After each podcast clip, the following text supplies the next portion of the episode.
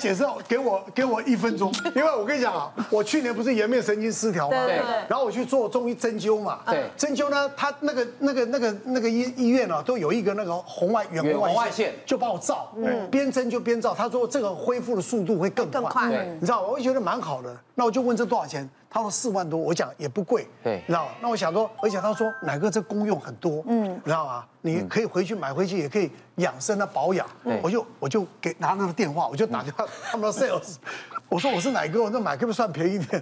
他说你可以可以可以，小东他们家买了好几个，五张买五我说他买干嘛？因为他爸爸都在照射物线。就是照射我姐姐、我弟弟他们，哎，你你你看你姐又没有啊生物线，照别的照别到的别别的地方，你有任何地方、任何地，我没有在卖这个机器。你有 任何地方不舒服，任何地方，比如说你甚至脚扭到或干嘛，用那个远红外线来照，其实就像热敷他可的以意思嘛。对它比热敷好很多他。可以他可以，所以奶哥你有买吗我？就买了啊，买了。他就说奶哥这个对社会的，我也在那边哎烤一因为烤还因为真要找舒服。到要照到射物线不容易啊，对，它在会阴部。对所以你要 这样子。因为你要把那射物线放在对对对对大概坐这就个是位置闹到上，我像八爪鱼的那个意思。我们没有要再听下去 了。第一个问题就是射物腺肥大跟射物腺癌它其实是两种疾病啊。对哎，啊，射物腺肥大就会像刚刚小钟哥讲的，就是尿尿流尿尿速变慢，并且频尿、血不干净，晚上起来次数变多。对但射物腺癌是真的，大部分人到第四期骨头转移产生骨头疼痛才会有感觉，所以还是要呼吁一下各位观众，就是五十岁以上，其实基本上要抽个 PSA 当一个 baseline 的基础值。然后泌尿科医师做个射物线的肛门指诊，摸看看有没有硬块。那、基本上还是建议一年一次，哎，会比较会比较安全一点。那刚刚回到射物腺癌，目前是第五大的癌症，男生是哎一年大概有六千到七千个新诊断在台湾。哎，所以其实他在我在十几年前，大概一年台湾大概才三千多人而已，现在已经进展到两倍以上了。他会吃荷尔蒙的药，他皮肤变很好。因为射物腺癌的养分主要来自于男性荷尔蒙，它给那你要男去性荷尔控蒙制它的时候，必须要把男性荷尔蒙压低，哦，就是达到一个去世的一个阶段。这样子啊，哦对，就是所谓这以个前完全没办法有在性生活。在过去没有这个药物之前，我们甚至要把病人两边的睾丸做摘除的动作。哇！当然现在有这个药物，我们并并不需要这么做。是哦，嗯对。哎，那所以是你有回答小钟哥的问题吗好？他刚刚说那多，他说刚刚那要个有平嗯我凡回一点。答小东哥跟奶哥刚刚的那个问题啊，就是你们会用那个去造嘛？其实我在国外真的我看到，就是他们比较人性化，他把它做成椅子，啊，对对，对他对就是对。他把那个远红外线光，或者甚至现在也有一些所谓的居动椅，利用磁力去做生物线方面的一些保养、性功能方面的保养。嗯，那你是可以坐在上面看看报纸，然后其实会比较方便那还。好但我在国外的那个性医学会的那个那个会场有看过厂商去 demo 这些的像产那品，个那个医美中心有，医美对对医对美对对医美医美有，对，就所不以就用是像你们那么辛苦所以不 需要不需要很辛苦，脚打开还要这样子但是照它有没有用啊？哎，啊。其实有一些文献告诉我们说，的确可以促进一些血液循环啊，但是它还不是一个生物腺，它不是生物腺肥大或性功能方面的一个正规疗法。嗯嗯。但是你说有没有什么伤害？其实也并没有什么太多的伤是害啊了。，不过社会线是我是这个我们讲社会线癌真的要要特别好，嗯要小心因为我像我周遭了，我男性的朋友我就有三个对，真的很得到这个癌症，真的很多嗯比，例好高哦，那比例真的蛮真的高很的。高。所以定时检查是有不错的对。啊，去就验刚啊刚。邱医师讲了，五十每一岁以年上都。要验。那我们到底要多久可以多久做一次？好，那所有做一次这个，我们提到就是九的法则。嗯，哎，像小东刚刚说，你大概五五五五字头的嘛哎，到五十五十岁就五十乘九，五乘九。四十五，四周五次。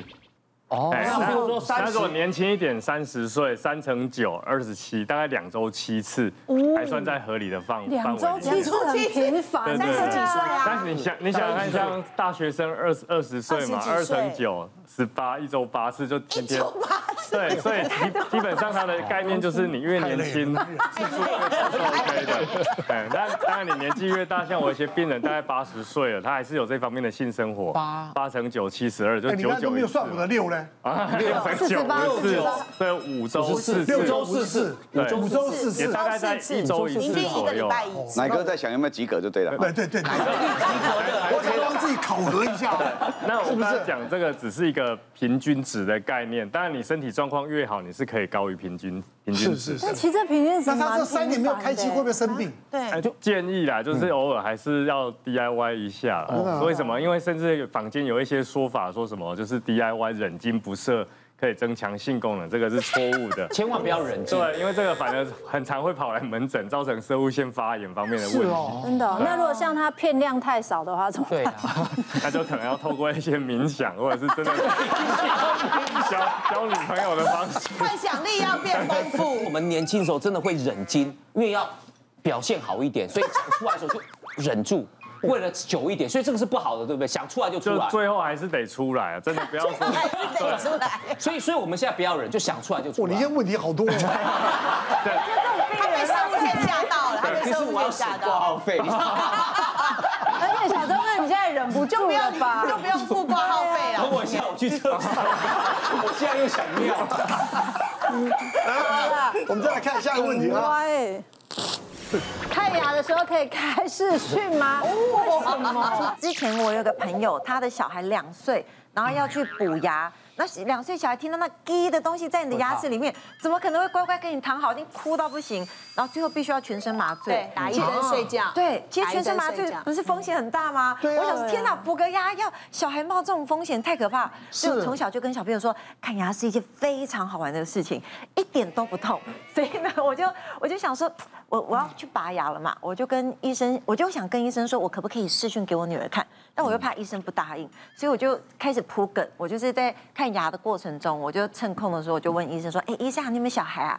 哎啊，那你小孩看牙齿怎么办呢、啊？像你嗯们这种看小孩看牙啊齿应该很方便吧？”就开始跟他闲话家常，然后就说：“对呀、你知道有的小朋友不敢看牙或什么的。”然后就聊到说：“哎，那你们这边 WiFi 还稳吗？那你们平常会在这边跟家人视讯吗？”这样，然后医生就觉得我问的问题很奇怪，然后我就我就我就最后就聊到说：“医生，那我们预约下次拔牙的那一天，我可不可以开视讯给我女儿看一下？那妈妈，你帮我麻药打多一点，就是我要让小孩看到妈妈在拔牙的时候眉头皱都不皱一下。然后医生就在看了想一想，就这样，唉。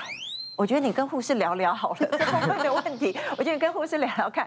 然后护士就跟我说，呃，你为什么看牙说一直要直播呢？那医生跟我说，第一次遇到一个病人，他在看病的时候问的都不是跟 病情有关的问题，然后就觉得就是妈妈真伟大。对呀、就假装一下嘛，医生来叫叫视讯，我要妈啊，你看妈妈，你看哎，你看现在人家都不痛，你干嘛弄真的给他看？我跟你讲，麻药打进去，你不可能眉头不皱的你叫啦。小东穿个那个医生袍就好了啊。可以耶。来，顺便帮你看射物线。